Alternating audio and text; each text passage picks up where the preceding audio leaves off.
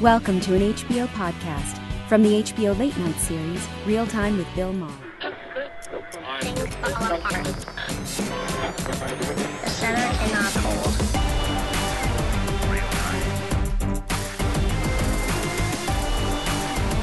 We're still here.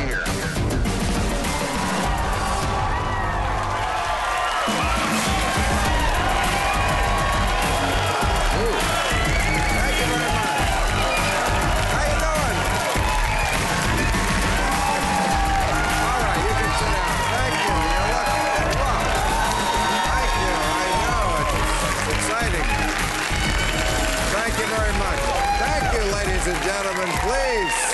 Thank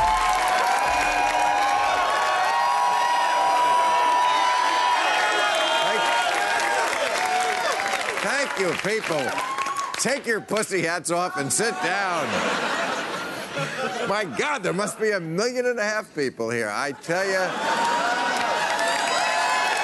Well, it's uh, it's day seven in the war on facts. What the fuck is going on? I turned on my iPhone today to check the news, and Siri said, "Are you sitting down?" But hey, you know what? We're still here.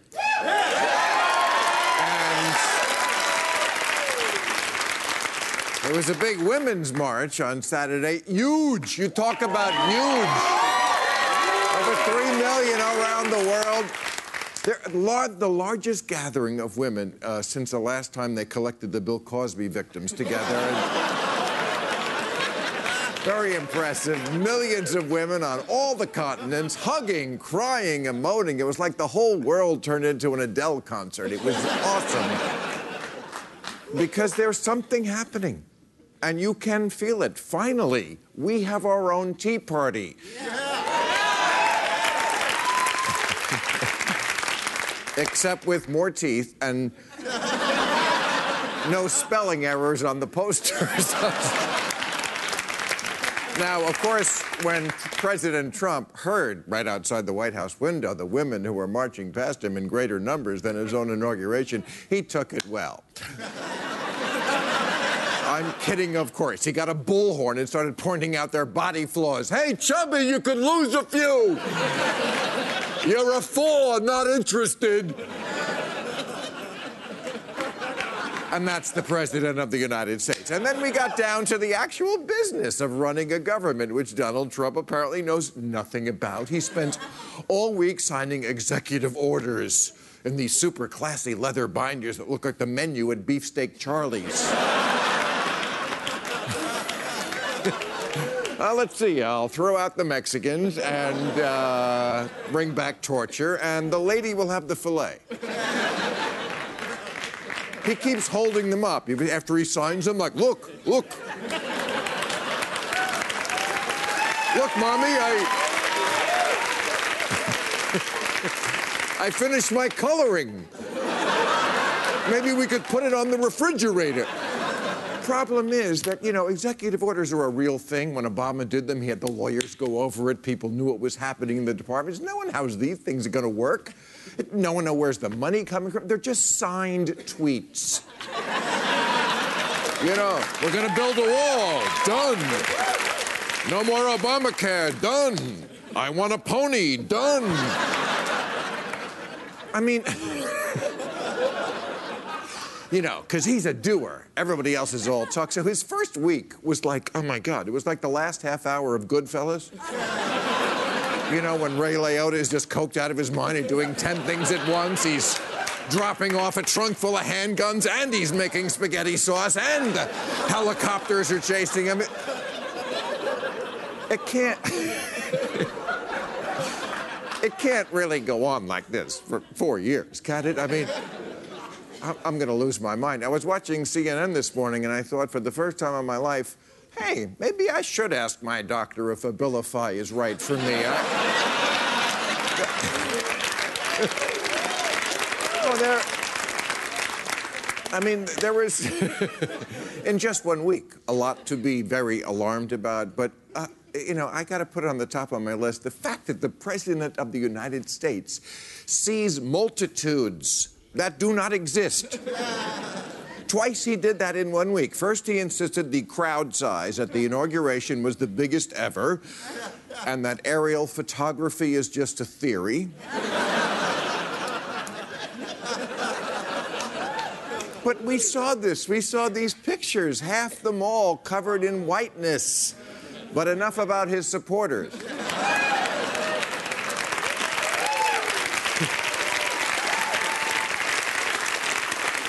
No, I mean, he can't stand it that when it comes to the size of the crowd, Obama's was bigger. This. This is about cock, right? This is about dick. This is about a guy who never brought a woman to orgasm. That's what this is about.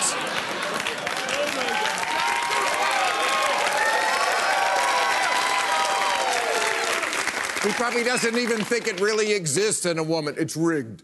The vagina's very rigged. It's... And then we're told, you know, that there are such things as alternative facts. That's what this week will be known for. Alternative facts and Sean Spicer, his press secretary, about the crowd size. He just went, This is what the president believes. You're on your own. I think the difference between Scientology and Donald Trump is Scientology has better celebrities. I do. That's. Yeah.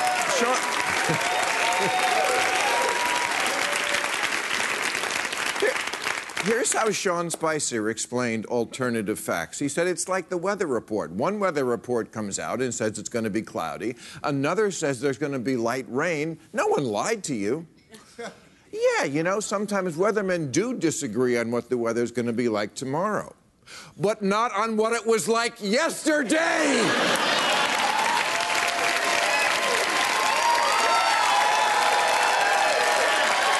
and, and, you know, then, as if seeing a million people on the mall that weren't there wasn't enough, Donald Trump later in the week says that there were three to five million illegal aliens who voted for Hillary Clinton when they've studied this, there's like four. Five million? How do we know this? A German golf pro told a guy who told a guy who told a guy, and Donald Trump heard it, that the German guy was trying to vote in Florida and couldn't, possibly because he's a German citizen.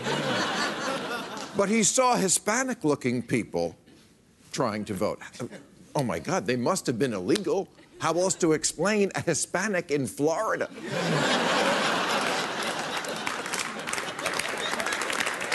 so we are. Uh, We're off to a great start with the Hispanics. The president of Mexico was scheduled to visit here next week, but Trump tweeted, well, if Mexico isn't going to pay for the wall, he might as well just cancel his trip. And the Mexican president said, okay. Well, you know what? Trump said he would keep the Mexicans out. There's one. All right, we got a great show. Eva Longoria, Grover Norquist, and Tim Ryan are here, and a little later I'll be speaking with the Daily Beast, John Avlon. But first up, he is the president of the Council on Foreign Relations and author of A World in Disarray. American foreign policy and the crisis of the old order. Our friend Richard Haass is over here. Richard you, sir. Always great to see you. Thank you. Thank you. Okay, Richard Haass, you are the president of the Council on Foreign Relations, and you still do our show. God bless you. Uh, so you briefed in that capacity uh, President Trump. How long ago was that? About a year and a half. Uh, uh we met for about an hour. And tell me something reassuring. Uh, my impact was modest. but I mean, how did you find him? That's a long meeting. I mean, he no. must have had things to say and thoughts in his head. Actually, it was a pretty good give and take. Uh, we spoke for about an hour. Uh, did Russia come up? Very little. It was actually much more about immigration, uh, terrorism, yeah. North Korea, China. That's before Putin had the piss tape. Okay. so, um,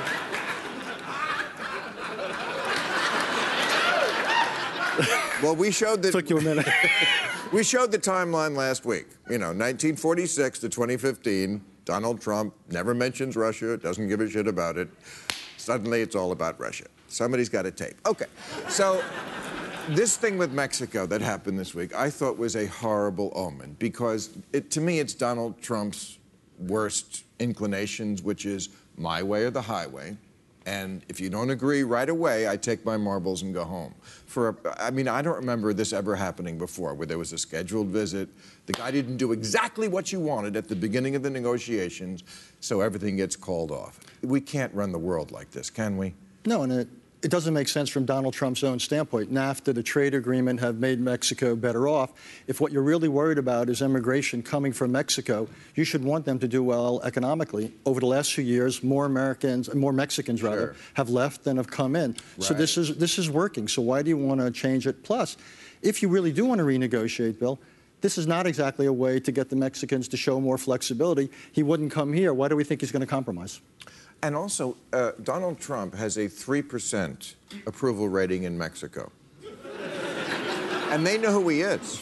You know, unlike some uh, presidents when they first take office, they don't like Donald Trump. My question to you, and you would know this, is do we have enough leverage? I mean, I feel like he thinks it's 1945, and we can tell everybody in the world to do exactly what we want, and they will.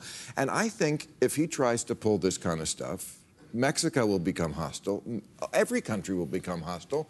And I don't think we have that kind of pull anymore. We don't. One of the reasons I wrote this book about a world in disarray is that's exactly right. What you've seen is a real spread of capacity.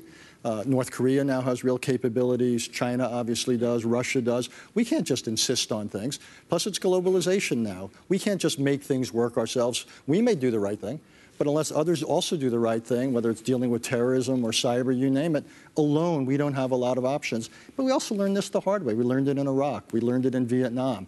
We may be stronger than anyone on paper, but bringing that to bear in practice is something very different. Right. And if we make the world. If we make the world live without us, they might find they like it better. Actually, That's. Actually, can I, I'd actually argue the opposite. I think the world without us, it's not that anyone else replaces us. It's not that it works itself out. It actually begins to get really bad. The, I actually think a world left to its own devices will not sort itself out. That's probably right. Yeah, We're we're seeing it in the Middle East. In some ways, the Middle East has much less of us. They didn't do so well when they had a lot of us, but they're also not doing so well when they have very little of us. Right. Um, do you think conservatives, sane conservatives, will start to line up against President Trump? Because I feel like this is the only hope we have in this world. I mean, we, we obviously know the Democrats are on one side of it. And it's very painful for any Republican to ever be seen siding with a Democrat. But there, George Will has, Sure. uh, Lindsey Graham. There are some. So far, we've seen some profiles and courage about people who say, "Yeah, this is beyond partisanship." Somebody like Henry Kissinger, who I'm sure you're familiar Sure. with, he saw Nixon go mad. I mean, when he sees a guy who sees multitudes that aren't there, is somebody like that going to come out? Oh, absolutely. It's, going to it's going to happen. You're already seeing Republican unhappiness over trade, the killing of the Trans-Pacific Partnership trade deal, unhappiness with Mexico. You could see it in the next few days if Trump moves, President Trump moves unilaterally to lift sanctions against Russia over Ukraine. I think Senator McCain, Senator Graham, and others, Marco Rubio, will all push back. And if he starts lifting sanctions himself, Congress could then introduce sanctions. So I, I Do you actually think, that's going to happen? He's going to lift sanctions? well, I certainly hope he doesn't lift them unilaterally or unconditionally. I think it's one thing to go to Putin and say, if you stop doing X, Y, and Z, we'll give you some sanctions relief. But simply to do it as a kind of down payment in the hopes that Putin exercises self restraint, there's no evidence What that'll work. What do you work. make of these reports that our own CIA doesn't trust the president with secrets because they think he might pass them on to Putin? Guys, I saw those reports. Uh, look, president doesn't need to know, any president, that kind of granular detail about this or that agent. He just needs to know the information and how confident uh, we, we so are in it. true? I mean, that, that your answer would seem to be, well, I we're wouldn't- going to tell him I wouldn't tell any president certain levels. Well, I, I don't think we'll give him the broad strokes, but uh, I mean, that that's kind of frightening when you can't trust your own president Well, I don't think. the secret. Well, and the CIA works on a strict need-to-know basis. No oh, president needs for to know. fuck's sake. I, You don't need You to are know not. that. I was hoping you'd come here and make me feel reassured. Oh, no. Need to know, but the president isn't in that loop. that level of detail about whether a certain person is an agent, he doesn't need to know that. He just needs to know how good the information is. Okay. Sorry. All right. So, uh, final thing. He, he said that he would uh, start out trusting Angela Merkel, a key ally, the same as he would Putin. Isn't this a horrible false equivalency to put out there for the world? Does the world even know what side we are on anymore? Yeah, this is like a, a game in the old days in the Cold War. We used to wake up and we knew who we were playing with, what team everybody Yeah. was on. Don't feel that so much anymore. So allies in Europe, like the Germans, allies in Asia are not so sure anymore. This is, Donald Trump is a disruptor. He is a disruptor. He has come Yeah, in. well, I know, but that's, they say that like it's a good thing. It's, well, it's a good thing if you're Vladimir Putin, because there you want Right. to change the world. Right. Donald Trump has inherited a world which, by and large, has been pretty stable. We've done pretty well as a country economically. So this is a world, in many cases, we want to restore. Obviously, has to change a bit, but you want to shore this up. I don't understand why you'd want to come in and turn it upside down. We've done pretty well over the last 75 years. Richard Haass, I hope we're all here for your yearly visit next. Thank you so much. Thank you. Richard Haass, President of the Council on Foreign Relations. And now let's meet our panel.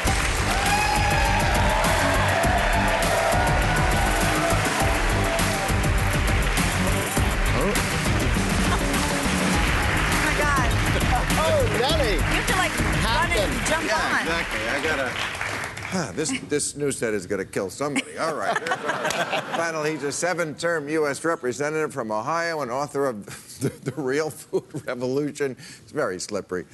Healthy eating, green groceries, and the return of the American Family Farm. Congressman Tim Ryan. Hey, Thank you. Congressman, Thanks for being here. Thanks for having me.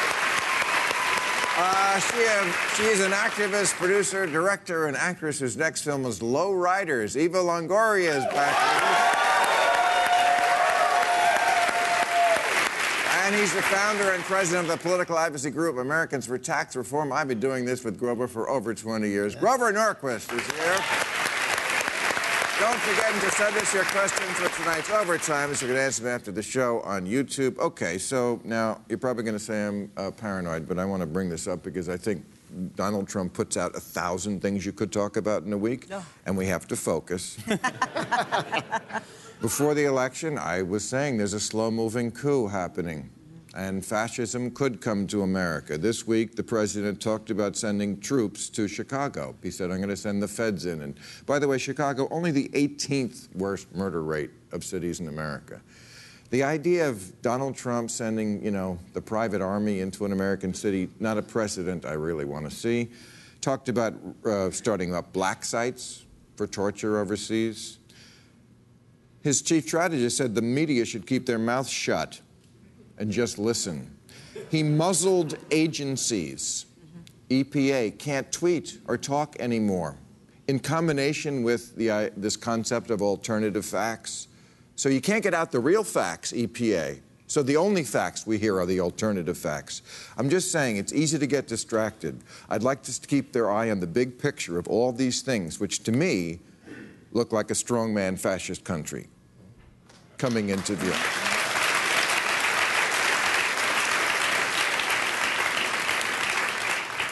One you're in favor of. Uh, okay, my next question, since you didn't answer that one. Uh, can a government really function on alternative facts? No.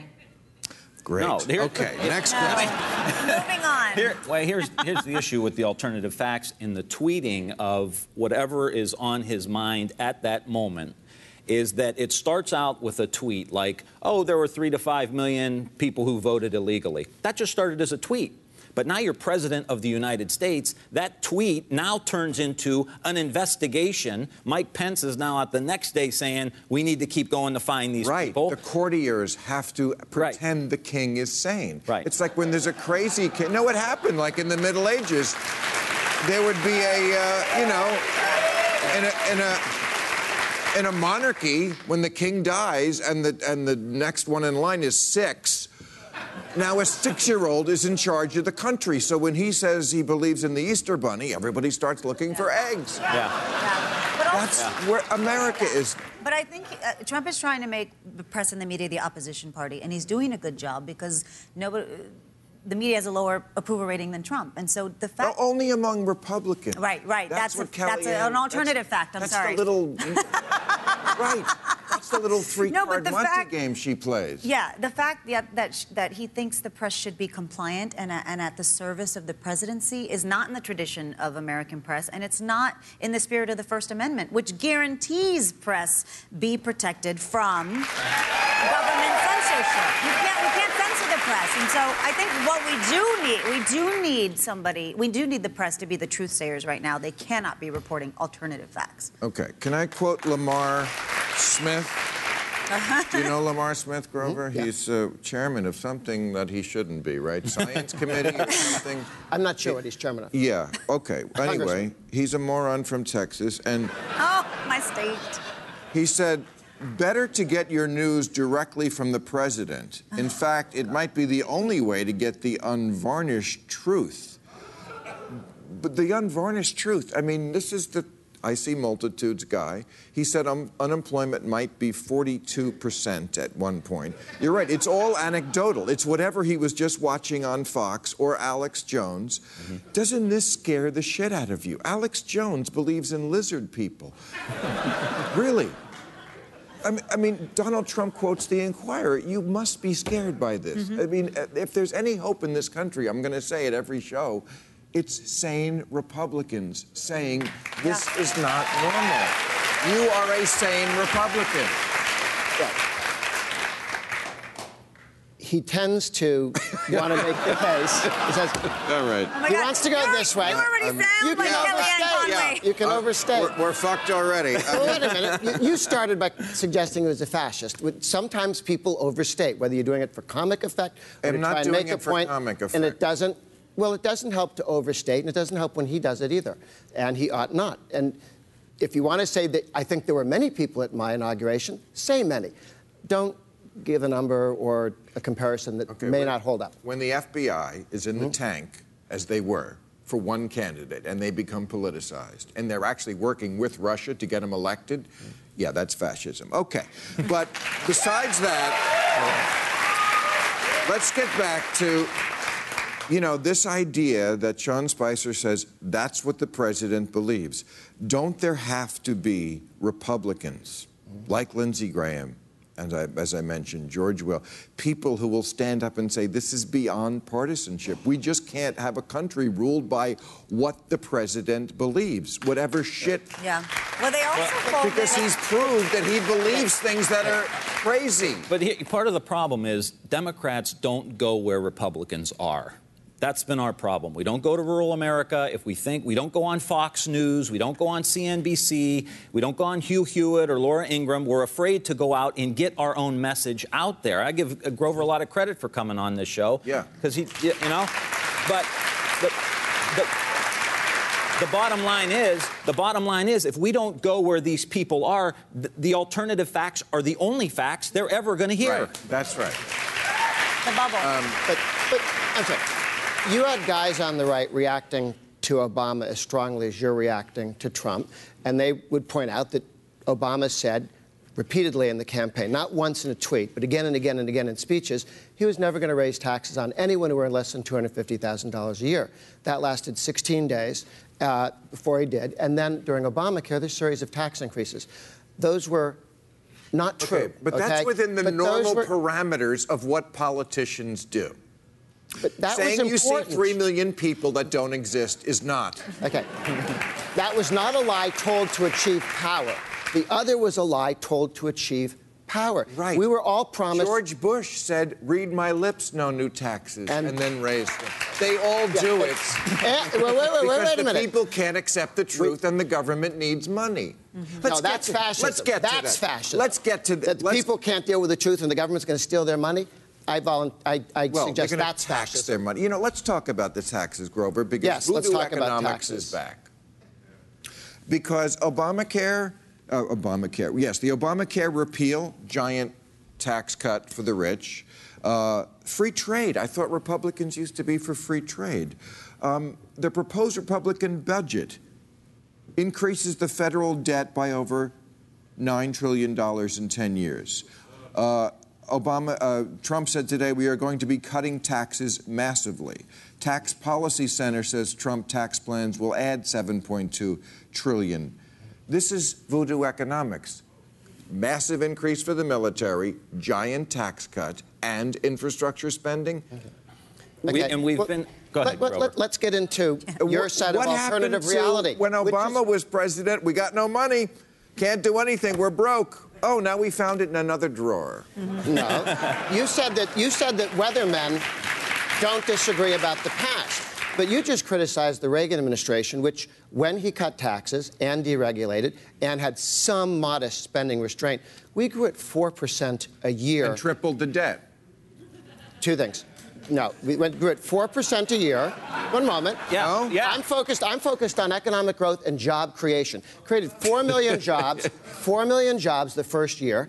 In one month, October, he created more jobs than Obama did in his entire first year of his recovery. Oh, it was that- a that- much, okay. no, Grover, alternative facts. Grover, Grover, that's Those are that- facts. that is- Those are alternative. facts. Those are That- other facts that are that- not answering the question. Here's You're the- running up a giant debt. Of course, you can do shit And- if you just put it on the card. And then There what- was which- too much. which is always okay But somebody else when it's a republic. When a Republican spends money, that's and what, okay. and what happened? Reagan in 84, 85, 86, he went back. They raised gas taxes. When Right. George W. Uh, H.W. Bush raised taxes in 1990, he said he wouldn't. He had to. He had to because of the deficits that we had. Right. It was it, it was an important economic thing for him to have to do. If you look at supply side economics, George Bush and I was there. George Bush cut taxes uh, twice. They blew a big hole in the deficit, started two wars, didn't pay for a thing, did the Part D bill for Medicare, didn't pay for that, blew a hole uh, in the deficit big time till the uh, collapse of 2008. That is supply side economics. We don't have to wonder what the hell will happen. We know what happened. And then, and then, one last, one last point. The Iraq that- War, well, the Iraq War, two- is supply side economics. two wars that we didn't pay for a damn thing. We borrowed the whole thing, Grover. So you should be very concerned with that. And here's and here's The just problem the, was here- starting the war, not how you paid for it. The problem But- is but- the war started you- on a lie. You, want to talk about Trump- alternative these uh, facts? Trump budget numbers Right. add up. Yeah. He's, How- he's picking on Hillary Clinton How, now. how can we, hmm? excuse me, I Yeah. thought your party and you especially were for, let's get that debt down. Okay. How can we have, Trump started today, massive, massive tax cuts, massive tax cuts, big military buildup, and giant infrastructure spending? How can we have this add up? And I thought adding up was your thing. Two things. no, no, there's one. The, the, the bulk of government federal spending are the entitlement programs. And you're not going to be able to. Yeah. I'm sorry. I know. That, that's alternative facts. I mean, it is the bulk of government Ex- spending. yes. And if you're going to try and rein Well- in spending as a percentage of the economy, you have to reform those. And one of the things that Ryan, Paul Ryan, you keep acting like.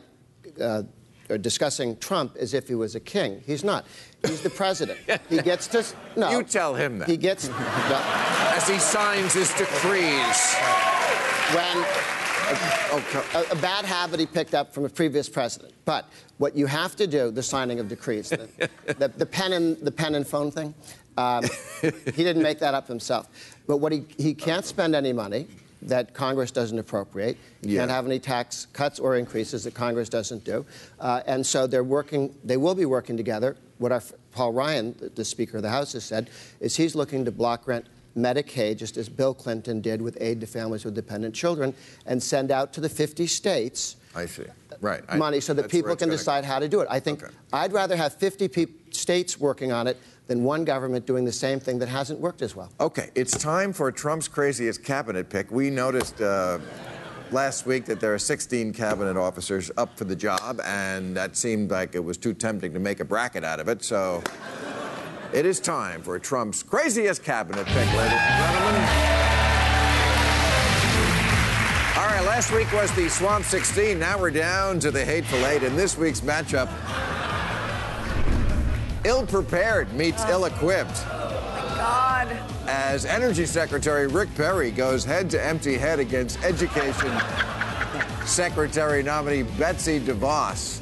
Betsy DeVos, who never attended a public school, has never put her own children in a public school, and does not support public education. So tapping her as education secretary is kind of like making Ellen the secretary of penis.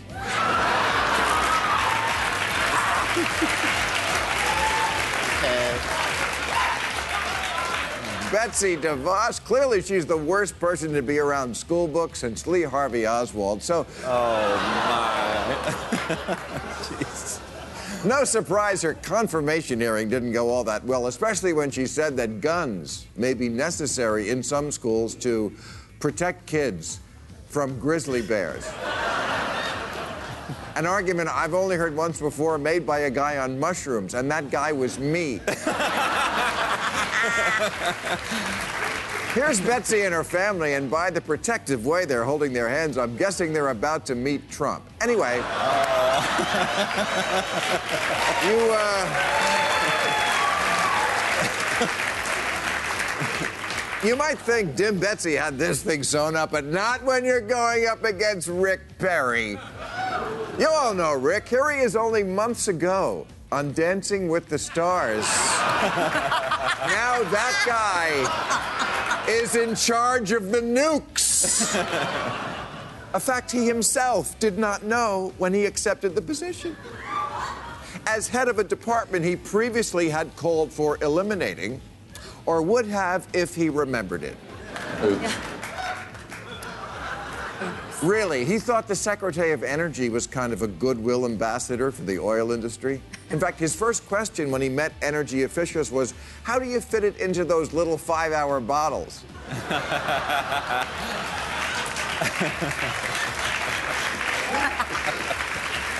Obama gave this job to a Nobel Prize winning physicist and then a chair of the MIT physics department. Rick, on the other hand, has a BA in animal husbandry. He may not know what a centrifuge is, but he can jerk off a horse. okay, let's uh, bring out John. He's editor in chief of the Daily Beast and author of Washington's Farewell, the Founding Fathers' Warning to Future Generations. John Avlon. John. How are you, sir? Careful, it's a dangerous set. Okay, so John, let's talk about your book, George Washington, one of my heroes too. And uh, I know one of his biggest concerns was foreign influence. Yeah. So um, I guess my question is if they found a smoking gun about Russia, now that alternative facts guide the land, would it even make a difference? Or would his followers just go, I don't see a smoking gun, I see a bowl of soup? You know, as, as Senator Moynihan warned us, everyone's entitled to their own opinion, but not their own facts.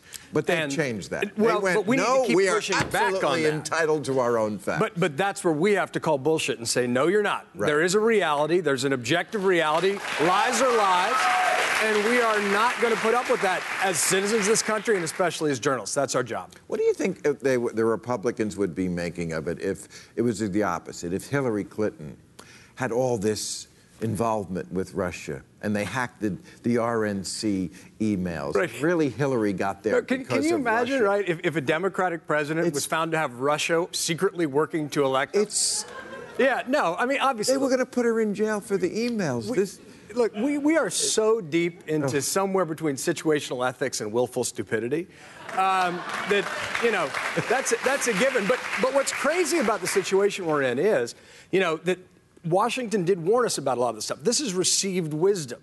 You know, when Washington wrote his farewell address, he was writing it as a warning to future generations about the forces he felt could destroy our democratic republic. Right. Hyperpartisanship right. and foreign wars and influence. Yeah. And, and these are ripped from the headline things. I'll say to Grover, too, also excessive debt make you feel better on the, on the conservative side of the aisle. But hyperpartisanship, you know, these political factions who hijack our democracy and make it so dysfunctional, Washington warned, that eventually people get so frustrated that they open the door to a demagogue with authoritarian ambitions. Right. This is one of the ways that and, democracy and dies. as a historical scholar, you must really appreciate the irony of the fact that the Electoral College was what was supposed to stop a mentally ill person from becoming president, right? This was their genius. It- it that was- it- the electors have the final say. And somehow it got to be the exact opposite, that over time we forgot what it was for and it became a rubber stamp. So these electors who went there in December and put Donald Trump there and said, well, I've got to do my duty. No, actually, your duty was the exact opposite. Yeah. Your duty as an elector was to stop this. No, I, look, I, I think we have gotten civically lazy. I mean, the Electoral College was one of many checks and balances they imagined. It's worth remembering, by the way, the Constitution didn't mention political parties. It mentioned Right. journalists, but not political parties. But the, the, the, the problem is, I think we've taken democracy for granted a bit. Right, we've taken the discipline of self-government. That that, you know, liberty, as the founders used it, is different from freedom. Freedom can be a state of nature. Liberty requires a degree of self-discipline. That requires taking responsibility and thinking generationally. And we've stopped doing that. And look, we are in uncharted waters here. This is going to be a stress test for the American system. We'll get through it, but it's going to be tough. And we're going to have to remain vigilant. As citizens, as journalists, there's no substitute for that. Well, as a journalist, what do you think of What do you think of Steve Bannon? Steve Bannon is Donald Trump's main Sure. advisor. He was The head of- populist head from of Beverly Hills, right? Breitbart. Is that was that is yeah. he from Beverly Hills? Yeah, well, well, via Goldman Sachs and, and Breitbart. Right. Uh, he said the media should be embarrassed and humiliated and keep its mouth shut Mm-hmm. and just listen for a while. I want you to quote this. He said that. Mm-hmm. The media here is the opposition party. They don't understand this country. Yeah. Then, as uh, the Daily Beast dude, you must be a little chilled by that. I'm outraged by it. I'm outraged by it. Look, they're not at war with the media. They're at war with the truth. And and and you know, the Constitution doesn't mention parties. It mentions journalists. It mentions freedom of speech. And they may have the White House for a while, but we've got truth and facts on our side and the Constitution. And I'd remind them, I would remind them that a majority of Americans voted for somebody else. So this misreading of a non-existent mandate, they have an obligation to reach out. If they don't do that, then we're going to have deep trouble. But ultimately, truth wins that war. Truth always wins that war eventually. Now, I heard you just say "we" as if you're a Democrat. No, I'm an independent. I know. I I'm an know. You, American. I know you were very always adamant about. I'm an Yeah, independent. I am. But he just made you say "we." No, we no we. He did. I heard it. You were like, "We have the truth no, no, on no. our side." That's actually the that's actually the problem. One of the things demagogues do throughout history. Here's the telltale sign: us against them. Mm. They always do us against them. And this administration keeps doing us against them. but here's the thing the real pushback is to refuse that. When I said we, I meant journalists, I meant citizens, I meant Americans. Right. And I'm going to say it again. The, the, the country is in the hands of sane Republicans. They're the only ones who can save it, especially, by the way, Fox News. Mm. Because the only way information gets in to that part of the country that are Trump supporters and will be to the end is through Fox News, because they don't hear anything else. It is a lot like Scientology. It really is. You know, they don't go on the internet. I saw this in the Leah Remini thing. I hope we're trying to get her on the show. I thought it Yeah, was yeah. great. She exposing science. She, the reason why Scientologists don't revolt is because they're too afraid to go on the internet and see what bad things are being said. So most Trump supporters I saw today, they believe his inauguration was the biggest crowd ever. so Rupert Murdoch, our life is in your hands. Partisan news is a big problem. What do you think about the fact that uh, he wants an investigation into voter fraud? Not into Russia. No. But voter fraud, which we have proved over and over and over again, really doesn't exist. In person voter fraud, right? Yeah. I mean, think I think also, you know, he, he wants to do this whole investigation into voter fraud, which doesn't exist. But the the thing about voter fraud is voter. We should be talking about voter oppression, right? And so, once the Voting Rights Act was gutted, uh, it, it cut uh, uh, early registration. It cut it cut same day registration. It, it implemented new requirements for IDs. Um, and so, all, once all of that happens, it, it's it doesn't stop voter fraud. It stops voting. Right. And so. And in, in Ohio, in Ohio, exactly. In Ohio, they purged two million people off the list. In Ohio, we got rid of Two million? Two million people. Got rid of Golden Week, which is a week you can come and register to vote and then vote at the exact same Mm-hmm. time. Like the greatest thing ever to happen in democracy was Golden Week. Mm-hmm. They got rid of that. And the most obnoxious thing is in Ohio, you have one voter location for early voting per county. Mm-hmm. So Cuyahoga County, Cleveland has one early voting location. Franklin County and Columbus, one early voting location, even in Youngstown. There were long lines, hours and hours, people trying to get in because there was only one place to go vote. That is a form of voter suppression because people don't have hours to sit there and wait to go vote. They got a, they got a job. You they got have- a life. You have the president, Trump, saying he thinks three or five million people voted Ill- illegally. Okay, and we just heard three people here say there's no illegal voting or, or, or uh, voting, Minuscule. false voting. Minuscule. In person Okay. Uh, voting. Actual voting that counts. Okay. What we do have, not from crazy people, but from Pew, uh, the Pew Center on State Government, four years ago, they did a study and said 2.8 million people are registered to vote in more than one state. Who cares? But that doesn't One mean second. they voted. it doesn't matter. That's Including not Trump's the s- kids. Yeah, including second. large Yeah. number of Trump One supporters. second. And 1.8 million people who are dead are registered to vote. Yeah, now, they're not voting either. I th- well, what we don't, what what Reince said, and what I think you guys missed because you just walked into a big problem. You, they said many. You said none. He said, okay, we'll look into it. And now you're panicked because you can take state lists of voters and you can take lists of citizens and non-citizens. Okay, Cross-reference them. I- One second, and we will find out if it's big or little. I don't know. It's not zero. It's probably not but- six million. But, I'm happy to find out, and I don't. And anyone who yeah, isn't so- happy to find out doesn't trust their numbers. So you keep telling the emperor he has clothes. I see which side you're on. Yeah, no, it, You're I on think- the side of. Okay, why- You're not listening. I just said. I'm, listen, I'm I don't listening. think- Just I because don't I don't, agree with you doesn't mean I'm Okay. not listening. You this is said what I agreed Steve with it. Bannon I said. said- they don't know America. Yeah. Okay. But when lying know becomes him. a test of loyalty, you got a problem. Steve, Sean You know- Spicer was embarrassed to have to say, he seemed to be, that the president. I want to. I want to read what Sean Spicer said in the press briefing because I think this is so important about what's going on in this country. And this is week one. We got to get through four years. This is their mentality. When he first, this is the first Saturday. This is right after the inauguration when the press said no, the crowds weren't that big. Uh-huh. Sean Spicer. It's not about one tweet or one picture. It's about a constant theme. It's about sitting here every time and being told, we don't think he can do it. He'll never accomplish that. He can't win that. It won't be the biggest. It's not going to be that good. And that narrative is always negative and it's very demoralizing. so, look, Did he really say that? he, I, that was word for word. Yes. And I just want to say, this is this mentality is not going to change. Donald Trump is not going to change. The only way you can ever get through to this guy is with flattery. We are going to have to use some of that. And there are some things I do actually like that he's doing. So I'm going to introduce a new segment tonight, and I hope his team just starts the video now that you show him. Called Let's Encourage the President.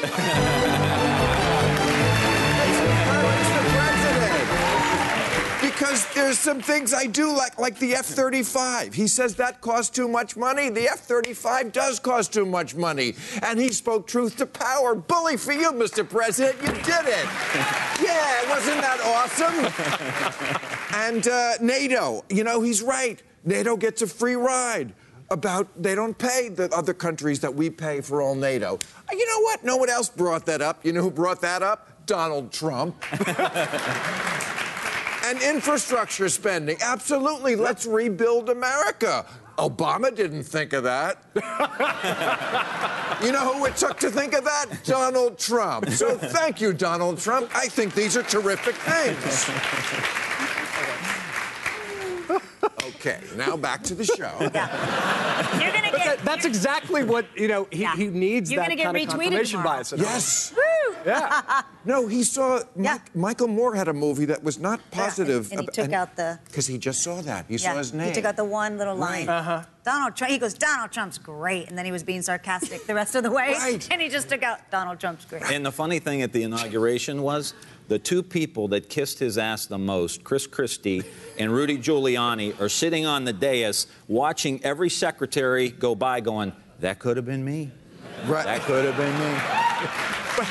But yeah, when, when, when you, know, you know it's only a matter of time to members of the cabinet to start doing what you do. They're going to try to find a way to get on TV to have their points parroted to get to the president directly. That's the way into his head. That's a. This is we're through the looking glass. All right. Well, let me. But, but we just me- got done saying the two guys who most took this approach, didn't make it, which kind of counter to your point, but you did mention several things that he's doing um, that you see as correct.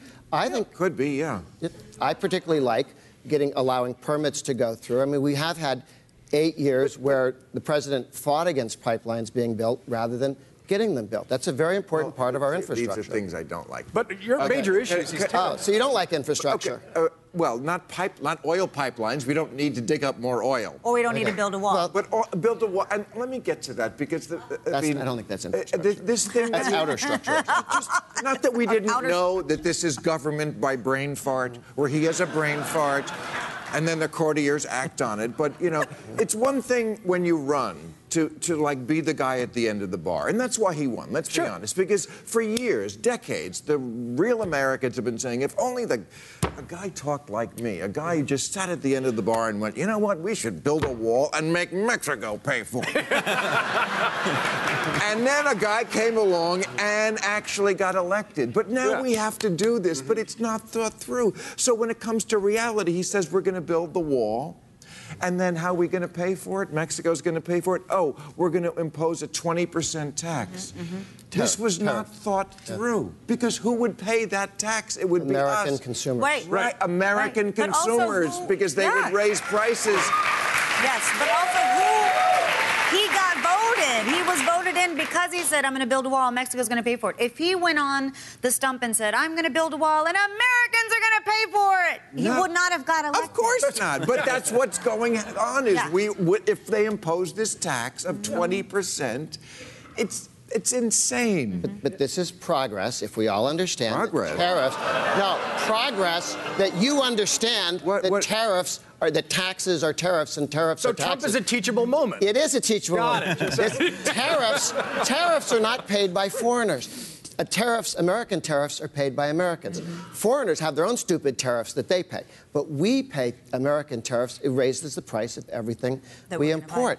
I mean, it used to be the way we funded the whole country, and there was a great deal of unhappiness about it. Yeah, but not only, not only uh, uh, products are going to be more expensive. It's if we have a trade war with Mexico, it's going to cost six million American jobs that are affected by sure. trade with Mexico. Yeah. The, the president Trump is right when he says wars are expensive and he wants to avoid mm-hmm. wars. He should just add trade wars are also expensive mm-hmm. and we should avoid Will them. you tell him that? All right. Thank you, panel. You were very enlightening. It's time for new rules, everybody.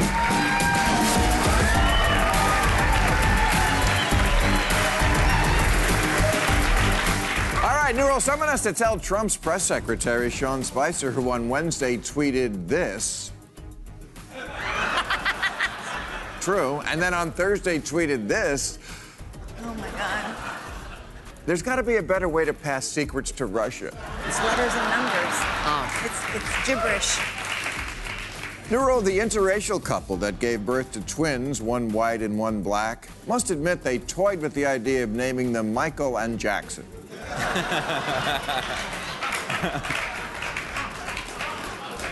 I'm kidding. Congratulations, and good luck not rolling your eyes when your liberal friends pretend they still can't tell them apart.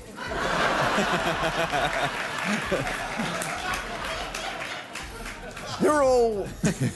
New rule. Wait for your wife.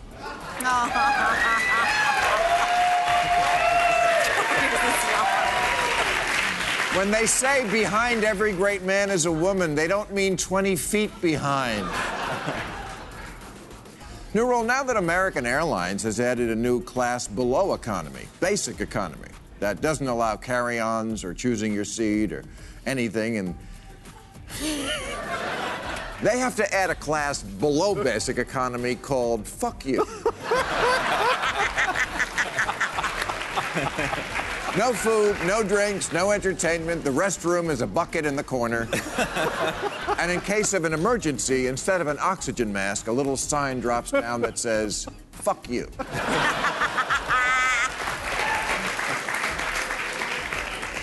Neural, stop saying I have to see La La Land.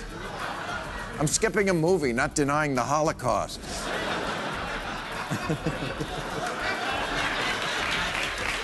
If I want to see a musical about an art snob who comes to LA and meets the girl who inspires him to open a nightclub, I'll rewatch Xanadu.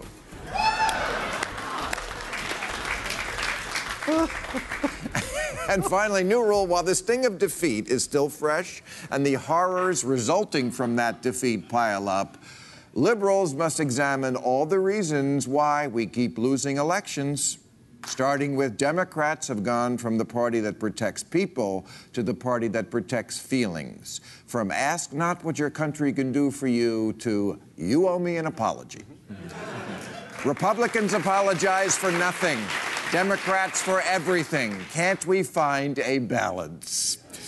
You know, in 2016, conservatives won the White House, both houses of Congress, and almost two thirds of governorships and state legislatures. Whereas liberals, on the other hand, caught Steve Martin calling Carrie Fisher beautiful in a tweet and made him take it down. I'm not making that up. That really happened. Here's Steve's offensive tweet. When I was a young man, Carrie Fisher was the most beautiful creature I'd ever seen. She turned out to be witty and bright as well. How could you, Steve? we thought we knew you, but this? You noted her appearance first and then that she was witty and bright. You're a monster. Liberals do this all the time. They get offended for people who themselves would not be offended. You know that whole controversy about the name Washington Redskins? They did a survey. Nine out of ten actual Indians don't give a shit.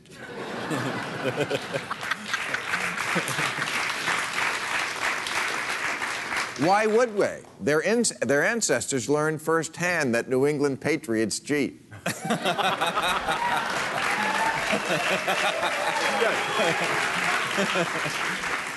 But that doesn't stop celebrities from groveling when they get caught playing dress up on Halloween. Here's Hilary Duff last year. Ah! And then, of course, her tweet I'm so sorry to people I offended. It was not properly thought through, and I am truly, from the bottom of my heart, sorry. Ah!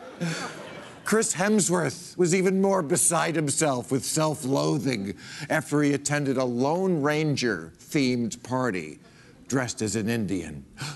He wrote, I was stupidly unaware of the offense. I sincerely and unreservedly apologize to all First Nations people for this thoughtless action.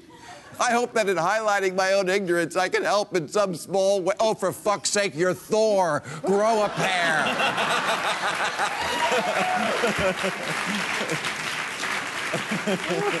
you didn't offend Indians any more than you offend gays when you wear a cape and hammer guys.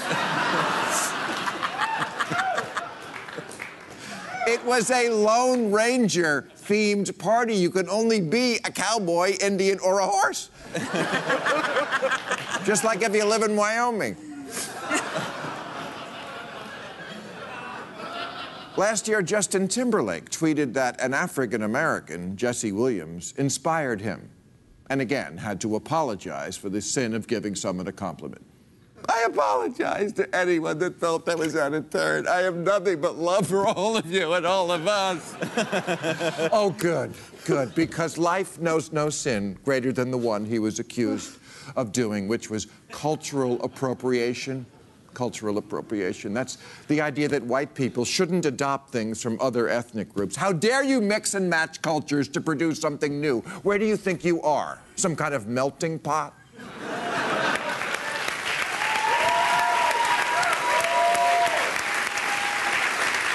You know, the majority of Americans are actually with the Democrats on the issues raising minimum wage, sensible gun laws, path to citizenship, abortion rights, pro environment, you name it.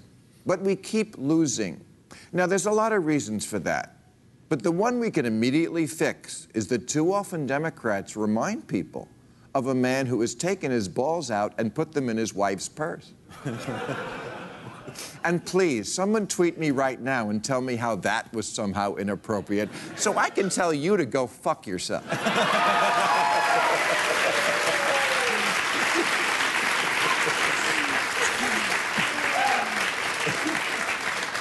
At the Golden Globes this month, Michael Keaton mixed up the titles of two movies that had a black cast Hidden Figures and Fences and said, Hidden Fences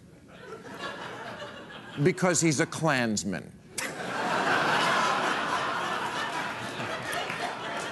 cue the outrage, cue the retraction. I screwed up. It makes me feel so badly that people feel badly. If someone feels badly, that's all that matters. No, that's not all that matters. In fact, things like this don't matter at all. What matters is that while you self involved fools were policing the language at the Kids' Choice Awards, a madman talked his way into the White House.